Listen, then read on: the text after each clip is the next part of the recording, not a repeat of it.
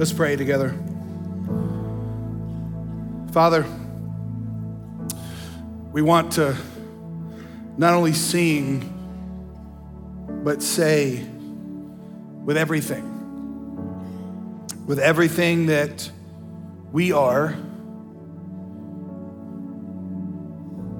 good, bad, ugly. We want to respond to the truth of everything you are. Because worship is so much more than just singing or music or words. The Bible speaks of us responding in appropriate ways as worship. And the only thing that's appropriate, God, when we see and understand who you are, is to say with everything. It only makes sense, God, that we would offer all of ourselves as the offering. We would offer our lives, as Romans 12, 1 and 2 says, God, that this is our acceptable, our reasonable act of worship, where we live our lives as living sacrifices, where we say, You are everything, you gave everything, and so we, in response, will say, With everything. But God, we know that we can't get to that place of response, that place of worship without you, without your spirit helping us to see the truth. Like we said, God, we can't handle the truth, and so would you help us? So we ask for that now. We ask for the Holy Spirit to fill us, to enable us to see and to hear and to know these truths that you have for us today in your word. And as always, God, help me to speak it in a way that honors you first and foremost and then helps us. Because, God, I, I believe, as always, that you have the words of eternal life. And so it is so important for us to not only hear these words, but understand these words and apply these words. And so, God, we ask that your Spirit would help us to do that now. Because again, without the Spirit, we can't handle the truth. And so, would you now guide us into this truth? And we ask it in Jesus' name. Amen. If you got a Bible, whether it's the printed version or the digital version, you can open it up to John chapter 16. We're in verses 16 through 24. And if you've been here for the last couple weeks, you know that we were supposed to do this message last weekend, but we felt like last weekend's message, we needed to go back over the verses from the weekend prior to that because we just didn't feel like God was done with us yet. He, was, he wasn't done speaking with us, particularly over the idea that Christ uh, said it's better that he goes away because he's going to give us the Holy Spirit. And so now the Holy Spirit is our advantage. He is our helper. He's the one that guides us, leads us into truth. And so we, we wanted to create space for, for God to really, you know, work in our own lives to help us understand, man, I'm not taking full advantage of our advantage. And so ironically, or you could say, you know, I don't believe in irony as much as I believe in sovereignty, but in God's sovereignty, we moved last week's message to this week's message when we had already planned on singing a song that, you know, we wrote about joy and then a song uh, uh, uh that we had planned again, we used to sing way back in the day called With Everything. And so it's almost like there's a God, is one of our sayings around here, that, that He designed it this way because I think those uh, songs that we've sung today and, and the different things that we've talked about today really help us kind of uh, as a setup for our text that Jesus has in John 16. Because I think, uh, again, just in this whole chapter, Jesus, you have to remember his whole goal is trying to keep us from falling away. He's trying to keep his disciples from falling away. So he's told us about the Holy Spirit who's going to lead us into truth. And now he's going to tell us about the fruit of that. Uh, and I think it's so important to get that, to understand that, because we won't stay on this journey with God if we don't understand what he's going to tell us today. So let's go to John chapter 16. And I'm going to read verses 16 through 18 first, and then we'll stop and chat about it. This is Jesus speaking, and he says, A little while, and you will see me no longer. And again, a little while, and you will see me. So some of his disciples said to one another, What is this that he says to us? A little while, and you will not see me. And then again, a little while, and you will see me, because I'm going to the Father. Verse 18. So they were saying, What does he mean by a little while? We do not know what he's talking about. I'm emphasizing that because I want to ask you this question. And this is a church where you can be honest, all right? So honestly respond. Has there been a time in your life where you're like, God, I don't know what you're talking about? Anybody? All right, go ahead. You, just go ahead, and lift it up. All right, you can, because I want, you know, this is counseling. All right, my name's Jason. I have a problem. All right. Here's why I think it's so important to understand that. One, to encourage you, you're not the only one. And two, to encourage you with this. If you've ever felt like you didn't know what God was talking about and you didn't know what He means, guess what? You can make for a great disciple. You can make for a great leader within God's house and God's family. Because these are the disciples that Jesus chose to be with him for three years, and they still don't know what he means. They still don't know what he's talking about. Again, I find great comfort in that because I think a lot of times in church, we can't be honest about our struggles. I'm like, man, I don't know. I don't know what's going on. I don't understand. And I think the detriment to that is this we fake where we are, and so therefore we don't grow. And here's why because you can't start where you're not. You can't start where you're not. So check this. We got a lot of Christians that are trying to start in a fake place, and we keep wondering why we haven't grown past that because we are where we are and we haven't acknowledged where we are. So therefore, we can't get to where we need to be because we're, we're afraid to acknowledge where we are. So here's what I'm saying to you it's okay if the words of Jesus are confusing to you at times. It's okay if what Jesus is doing in your life is confusing to you and you don't understand what he means. It's just not okay to stay there, but it's okay to start there. And that's what I want us to recognize. These are Jesus's boys. They have been with him for three years now. And let's, let's just say this there are things that Jesus said that are confusing. I mean, let's take this one. Jesus says, In a little while, you won't see me. In a little while, you will see me. Which one is it, Jesus? To that we would say what? Yes, you've been around church. Yes.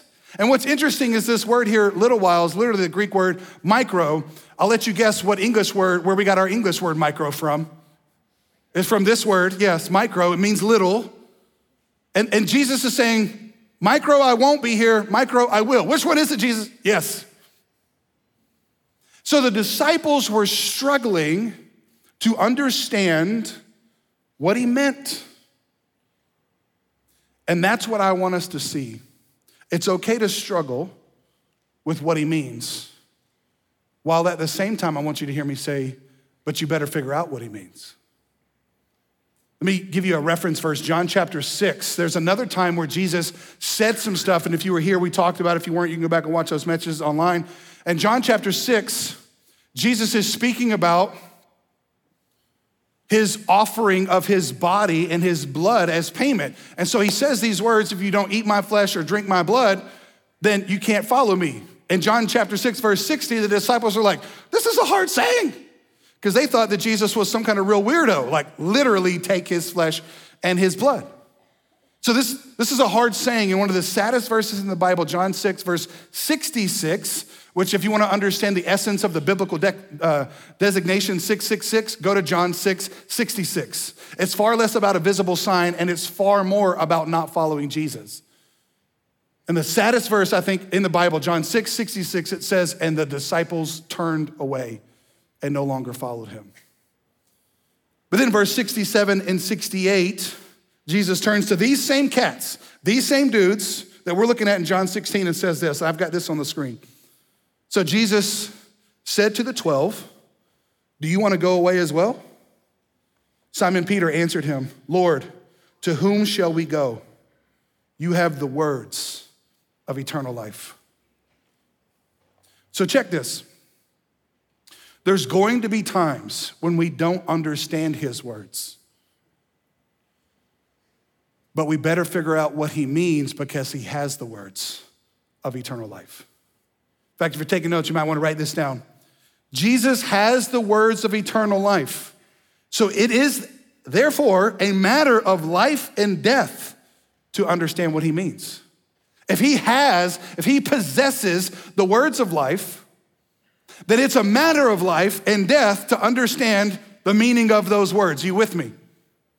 It's, it's imperative that we figure out what he means. It's imperative to us to figure out what he means.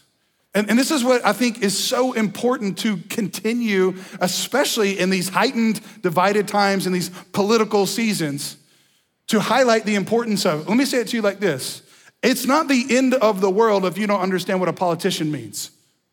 Because let's be honest, sometimes they talk and we're like, bro, can, can you put coherent thoughts together? I don't know what you're saying. Or you're speaking out of both sides of your mouth because that's what you do when you're trying to influence people. Right? You just make stuff up. But but listen to me. How much time do we put in to try to understand what they mean instead of trying to understand what he means?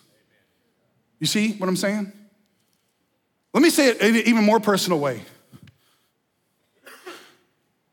It's not that important to figure out what I mean. But it's a matter of life and death to try to figure out what Jesus means. Now, Jason, I'm referring to myself in third person now. I try to speak to you what he means. But at the end of the day, what matters is not what I think it means, but what Jesus says it means. And this is what's called in, in theology hermeneutics. It's a fancy word that means interpretation.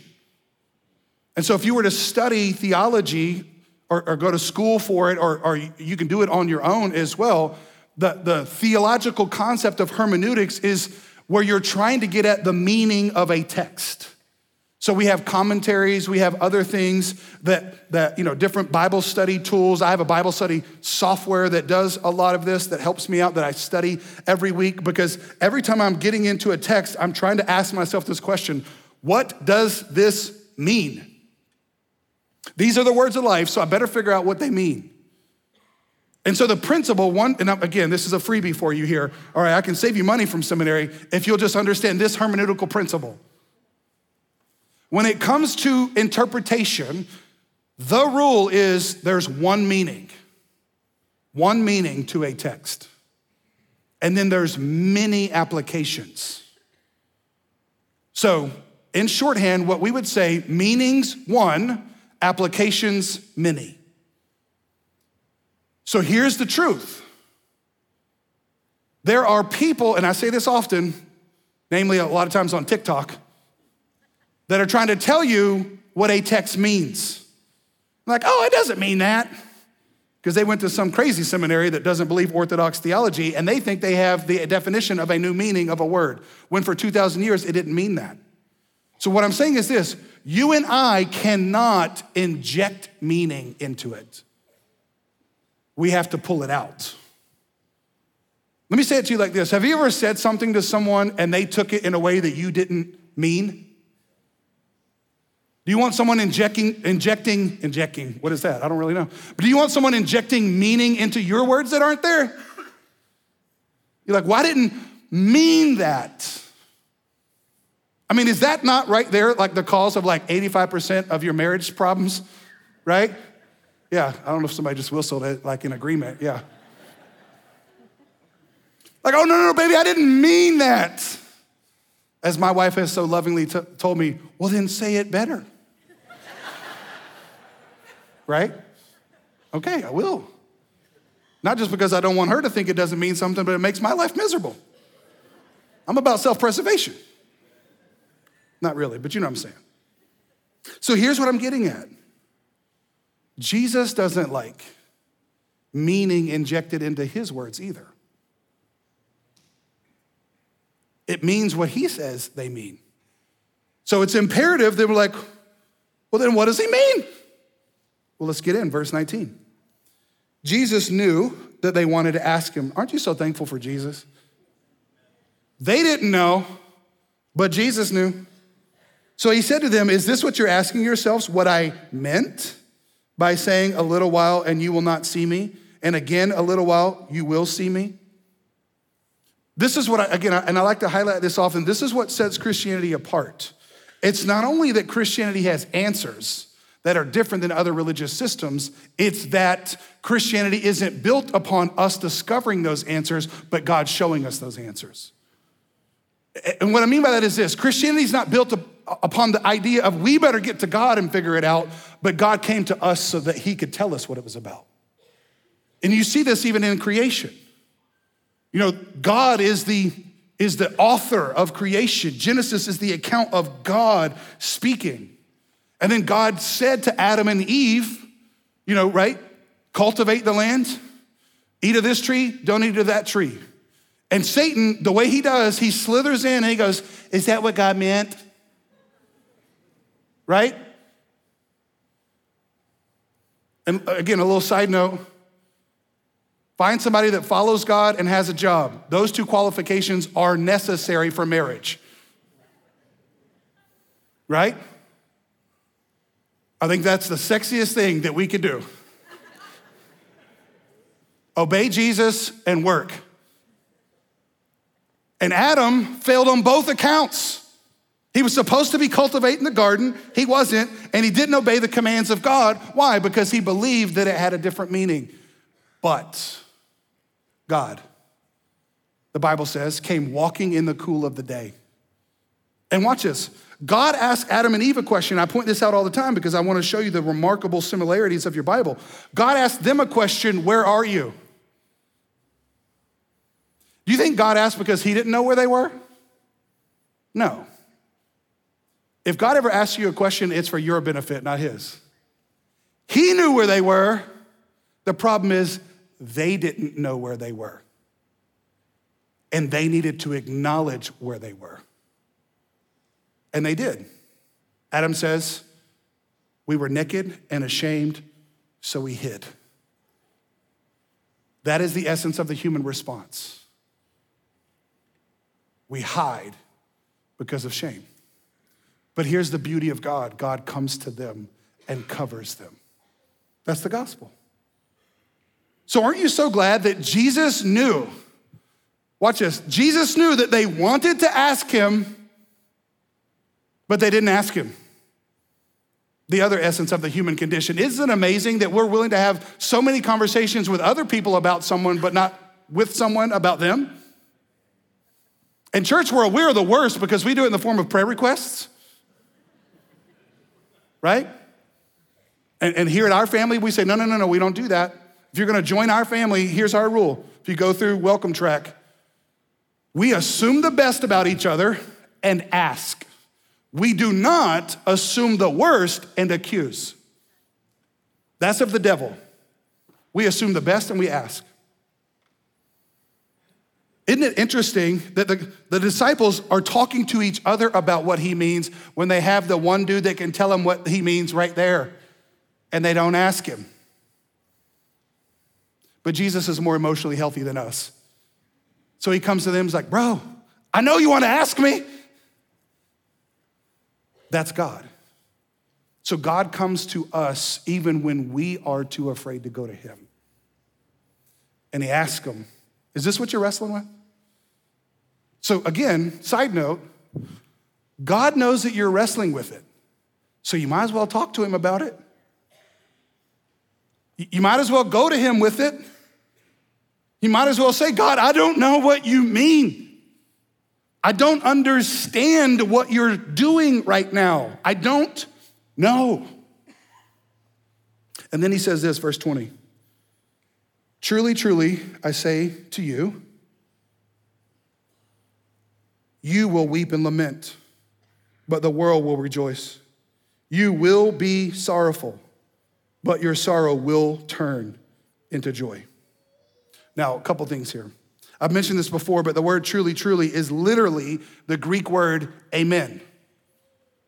So, what makes Jesus different than us is we say amen at the end, and amen means let it be true.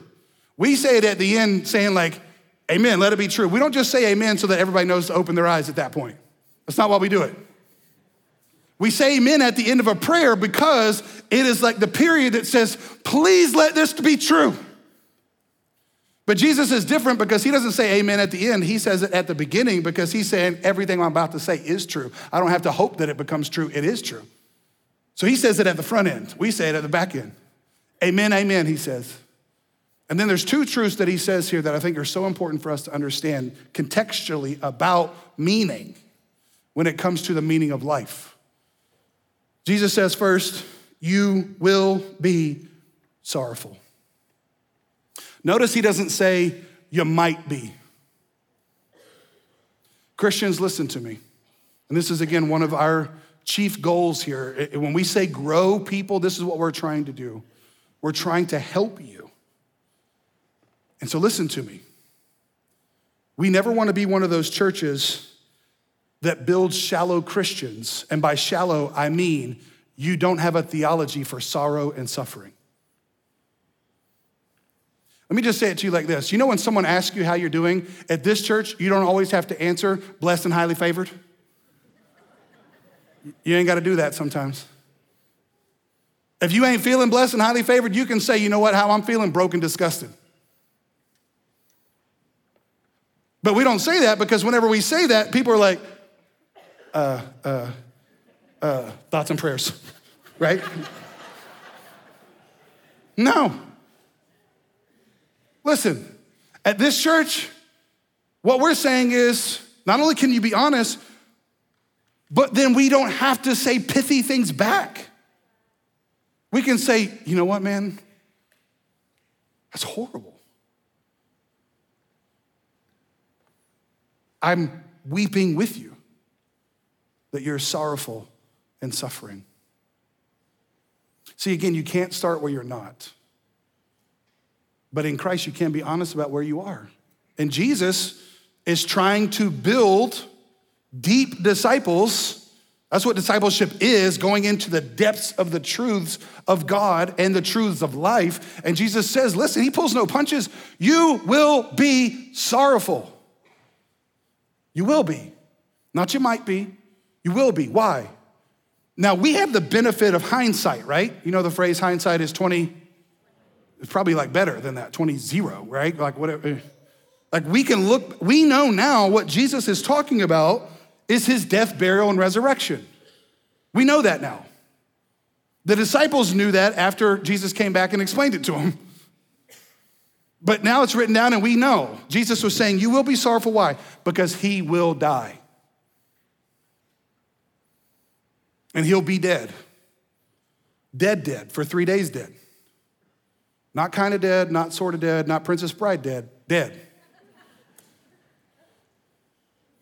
But, he says, that sorrow, watch this, the sorrow itself will turn. It will turn. Not you'll have sorrow and joy, but the sorrow will turn into joy. Why? Because Jesus undid death. Do you understand that? When he came back to life, he undid the dying. The Bible speaks about it in the book of Revelation that one day there will be the death of death. Like death itself will die. You ever thought about that? This is why we can say death doesn't have the final word. See, Jesus undid the death. He undid the, he unraveled it. He, he, it's like he went back. I mean, he didn't, but you know what I'm saying? Like, he, he it's as though it, it didn't cancel out the death. It's, he still died, but he undid the effects of it.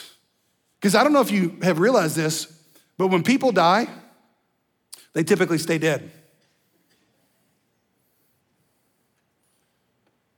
But not with Jesus. He says it will turn.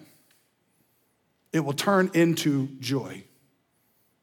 And this is what makes the gospel, again, such a unique message. And notice he doesn't say it might turn. No, it will. He's describing future realities. Both of these are in the future tense. He's describing future realities, not future probabilities. Because I've said this before the future is not something that God knows about, the future is somewhere God is. He's operating from a position of not only he knows, but he controls. It will turn. So here's the reality of being a Christian it is okay. It is okay to be sorrowful. It is okay to suffer. And it's okay to believe that those two things won't have the last word. They will turn. They will turn. Why? Because if the grave is empty, then anything's possible. If he overcame death, and this is why I don't understand when Christians freak out over politicians and elections. If he overcame death, you think he's scared of China and Russia and politics? Then why the world are we so scared? Why in the world do we freak out so much? And, and we just recorded a podcast on Christians in politics. It'll drop this Wednesday, just in time for the election. So I would highly recommend that you go listen to that. But what's interesting is what Jesus says next. And I want you to understand that what I'm about to say next, or what Jesus is about to say next, isn't a political statement, it's a biblical one. Look at verse 21. Here's how he describes this When a woman is giving birth, she has sorrow because her hour has come. But when she has delivered the baby, she no longer remembers the anguish for joy that a human being has been born into the world. Now, one of my big pet peeves, if you've been around here, is when people try to highlight the words of Jesus as if they mean more than the other parts of the Bible. This is why I don't like red letter edition Bibles.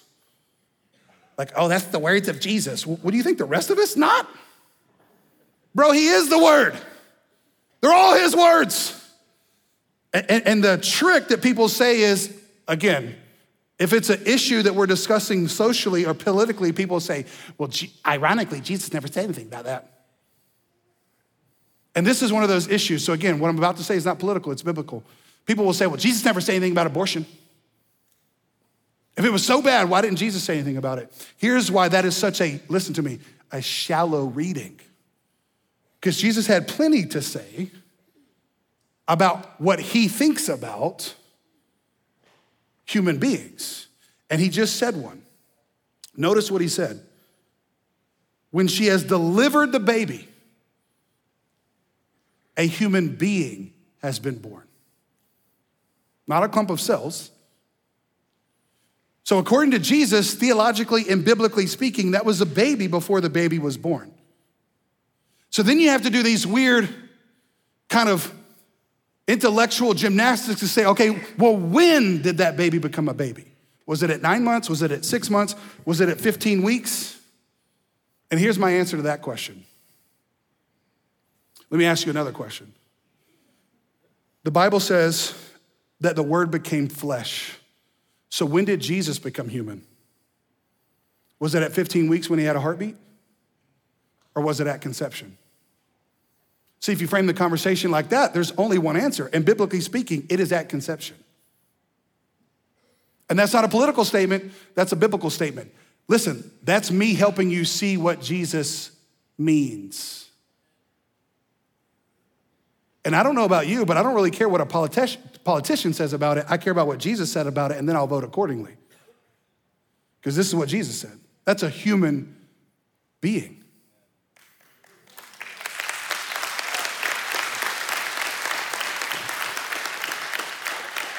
Now let's move into the analogy. He says, this is my favorite analogy, by the way, and partly because I never did it myself, probably, because I'm a dude and I can't give birth, but I was born. But what's interesting is I've been in the room where it happened. There's a play about that. And what's interesting, again, it's important to let Jesus frame our discussions. And, and I mention this stuff all the time, but about what I, because people ask questions about all the time about eschatology and study of end times and that kind of stuff. But one of the primary analogies that Jesus and the Bible writers use are, or is, a woman giving birth. And what's interesting is when a woman is giving birth, two things are happening at the same time sorrow is increasing, and so is the growth of the baby. Watch this sorrow is increasing, and the worse the pain gets, the closer you are to the new birth, right? This is why I personally don't think that God's gonna rapture the church out and things are gonna get worse because He didn't rapture the mother out. She was still there giving birth. She had to endure the pain, and thank God for modern medicine. And gosh, those of you who've given birth or been in the room, that is like the most alien encounter ever. I mean, it is crazy, y'all. This is why I always recommend uh, to guys that are, uh, their wives are pregnant. And just by the way, y'all ain't pregnant, she pregnant. Let's just say that. We ain't having a baby, she is, all right? It's another pet peeve, all right? But when that happens, you know, we try to do everything that we can as good husbands to try to ease the pain. And, and, and again, you're not less of a woman if you take drugs, you're not more a woman if you don't, all right? It's amazing how people don't apply that. Like, no, sir, doctor, I just want you to cut, cut me open, but I don't want to be asleep for it.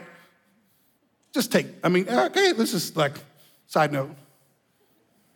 But don't miss the analogy. Sorrow will increase, but at some point in time, something's going to happen.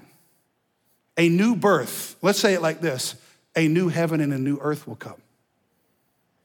And that sorrow will turn into joy.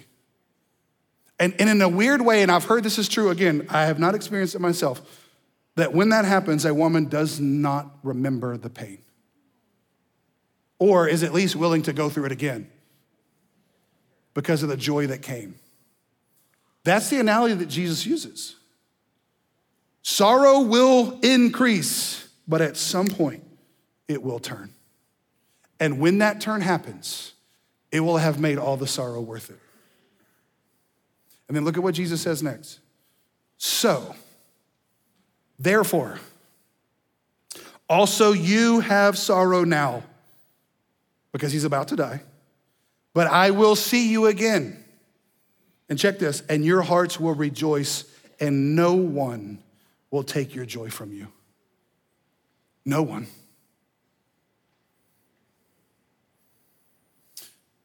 So Jesus means sorrow will increase, but something will happen. And when that something happens, it will catapult us into a new reality where no one can take our joy, where no one can steal from us what God has done in us. And this is where we need to understand the truth of what Jesus is saying, or listen to me, you will fall away. There's a lot of people that have fallen away because life got too sorrowful and too much suffering. But why did they fall away? Because they didn't understand that one day those things will turn. So listen to me. It is imperative for you and I to understand that sorrow and suffering doesn't have the last word. That something will happen that will turn it into joy. And when it's turned into joy, no one can take it away, not even death. And I don't know if you've realized this yet, but death can take away your health. It's kind of the point of it, right? Death can take away your job. Death can take away your relationships. Death can take away your wealth, which is the interesting thing about death, right? You can't take it with you. So, why do you and I put all of our joy into something that death can take away?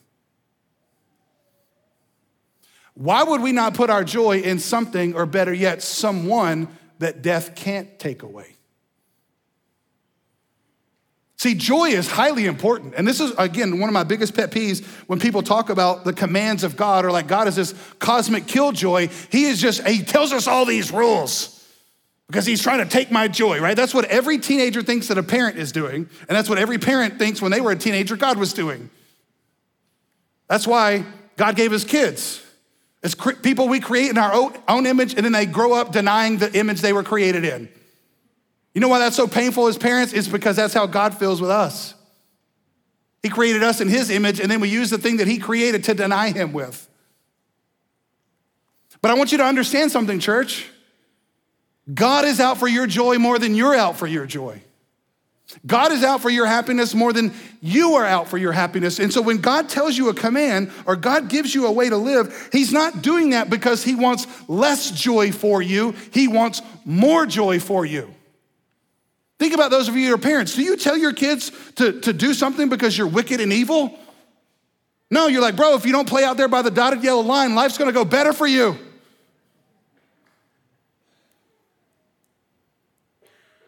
You don't tell them to climb to not climb up on the refrigerator and jump off because not that it's not fun, because it has devastating consequences that will ruin all their fun.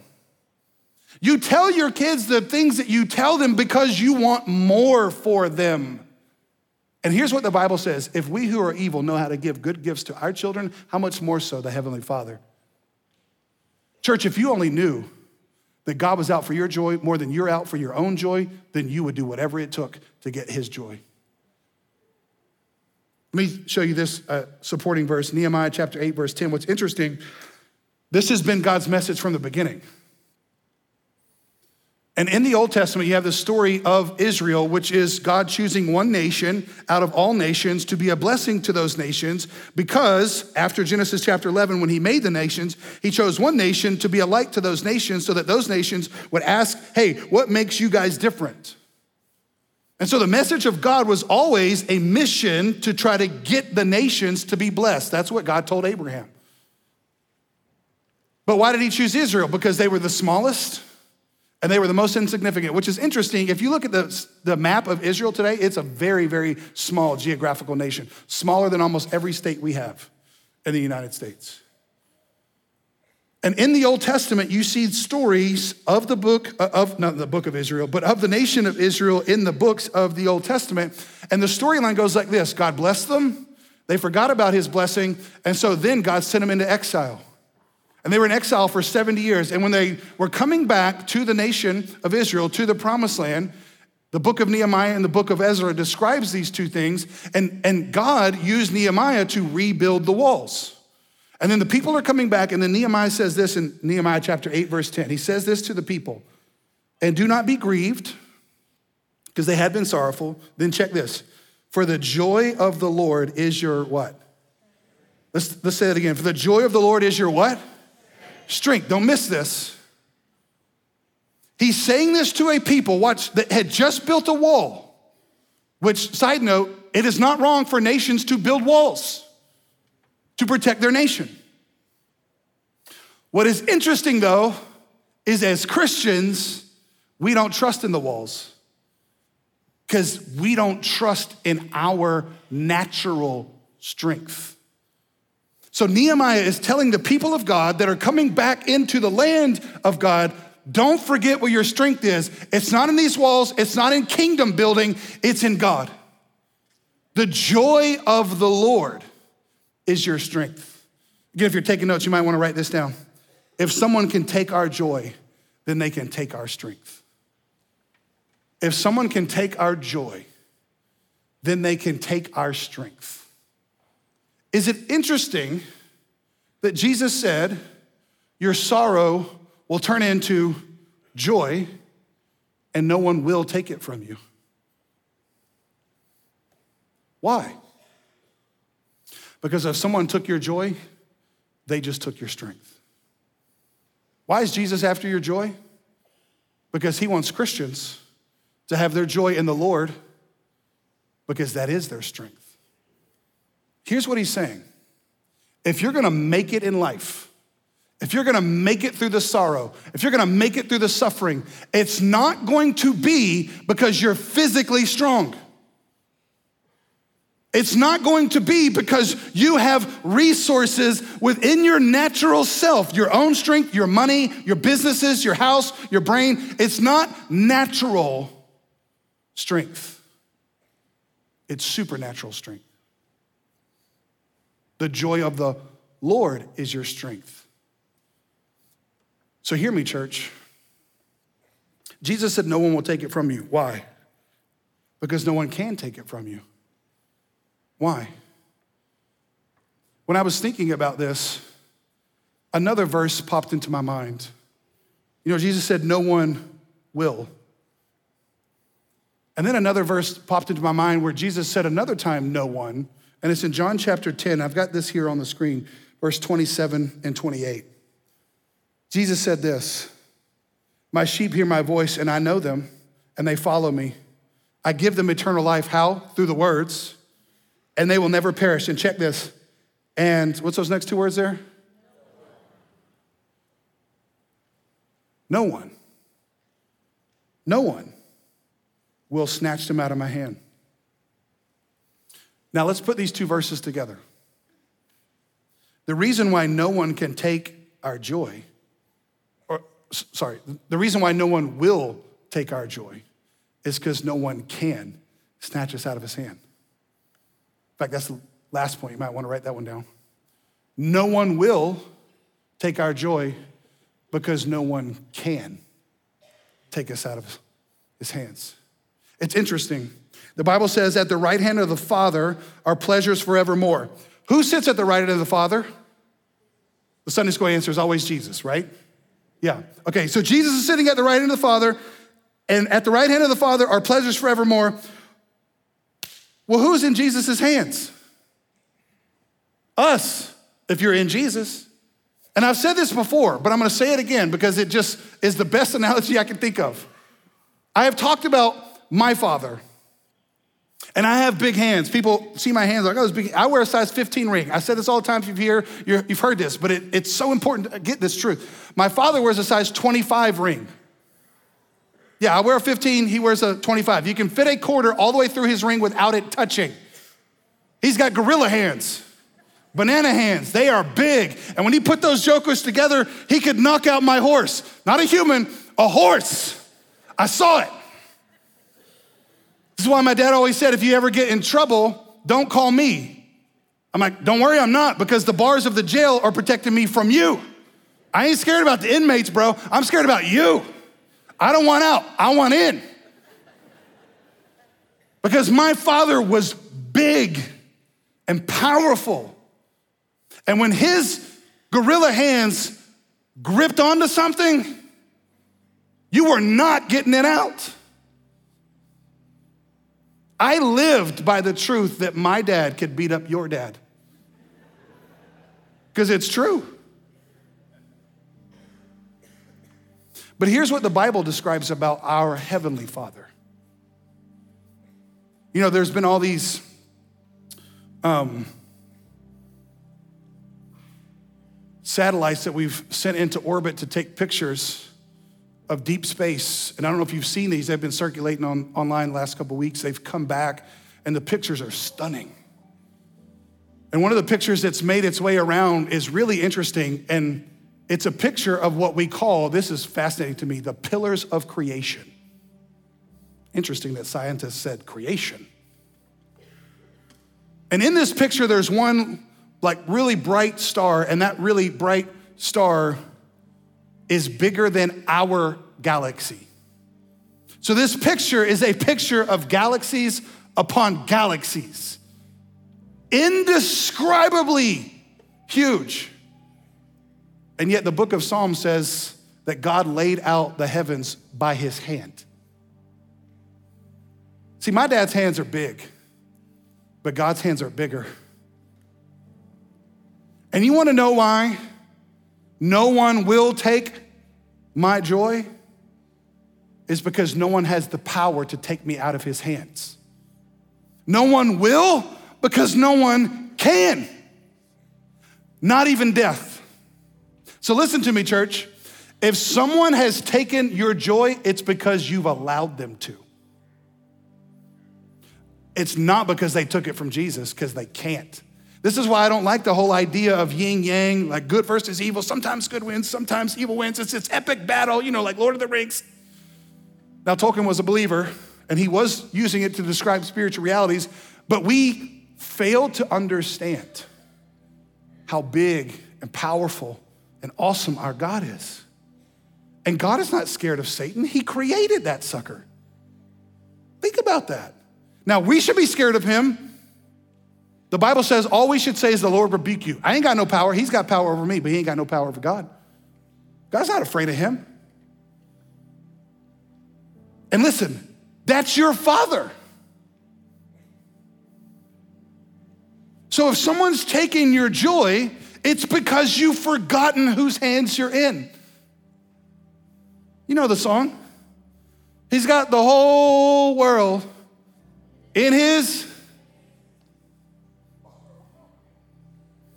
Jesus came and died and rose again so that no one could take your joy from you. That's what keeps you from falling away. That's what keeps you on the straight and narrow. That's what keeps you following Jesus in the midst of your sorrow and suffering because you know one day it will turn, and when it does, no one can take it from you. No one. What if Christians live like that? We'd be far less freaking out on social media, worried about some king or some ruler of some country, as if God's like, what are we gonna do about Putin? I don't know. God loves Russians. God wants his heart to turn. See, here's what's amazing. As Christians, we have access to unassailable joy, but we live as though it's so fragile. Why? Because if we're honest, remember I said you could be, you put far too much joy in human relationships. You put far too much joy in your job. You put far too much joy into a number on a scale. You put far too much joy into what you see in the mirror. You put far too much joy into your 401k account. You put far too much joy into your party or political preferences. So, the reason why there's weeping and gnashing of teeth, it's not just because their party lost, it's because their God died. But I don't know about you, my God ain't dead.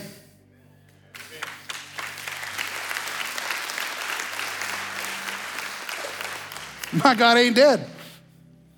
So I got joy. And look at what Jesus said. Last two verses and we're done. Verse 23 and 24. In that day you will ask nothing of me. Truly, truly, I say to you, whatever you ask of the Father in my name, he will give it to you. Verse 24, until now you've asked nothing in my name. Ask and you will receive that your joy may be what? Full. Do you believe that Jesus wants your joy to be full? If you believe that Jesus wants your joy to be full, then you will figure out what he means. You will let his words define you over anybody else's words. Because it's not just the truth and your life and death that's at stake, it's your joy that's at stake. Because only Jesus has the words of eternal life. Therefore, only Jesus has the words that can lead you into the deepest joys. Let's pray. Father, thank you that you came to us when we were so confused, when we didn't know meanings, meanings of life, meanings of why we're here, what our purpose is. God, there's so many people struggling today with these questions, but they keep trying to find the answers outside of you.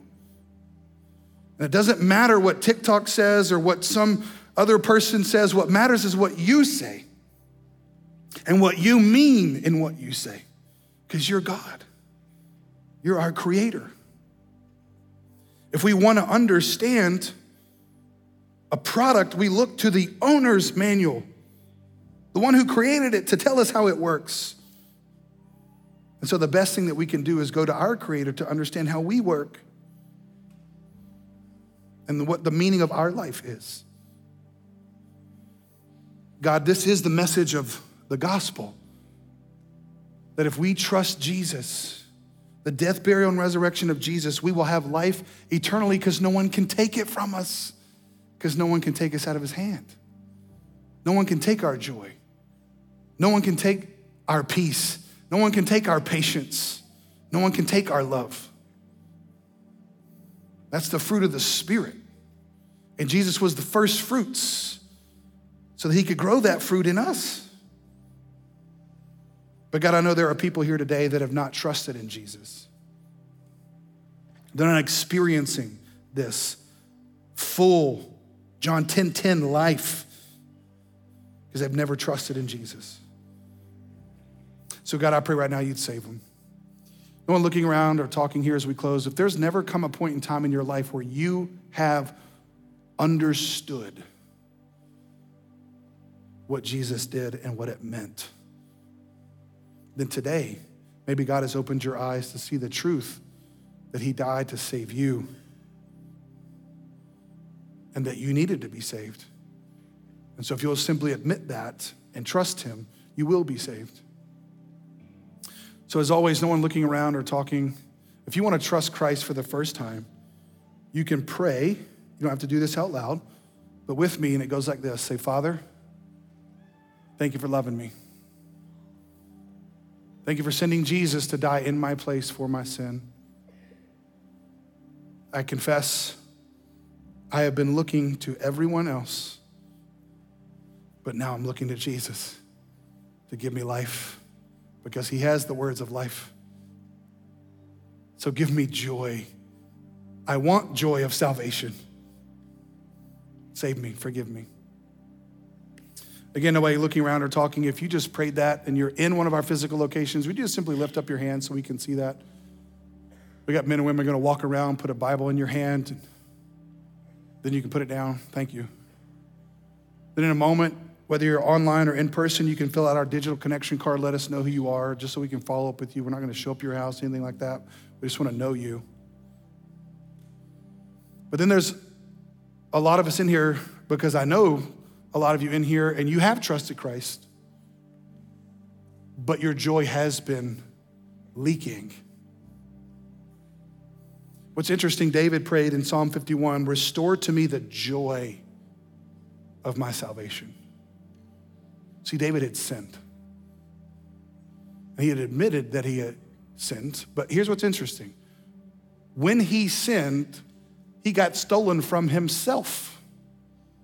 Because sin steals your joy.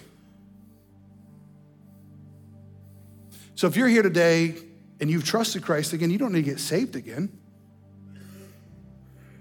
But you're just struggling because you've got sorrow you're suffering. I want to encourage you today. No one will take your joy because no one can. So you trust Jesus. It will turn. It will turn. Because he rose again. Your joy cannot be stolen from you if you understand who holds it. He holds it because he holds you. And so maybe your prayer is God, restore to me the joy of the Lord, because that is my strength.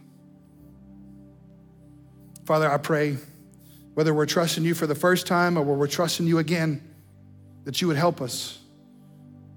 Because this is a matter of life and death.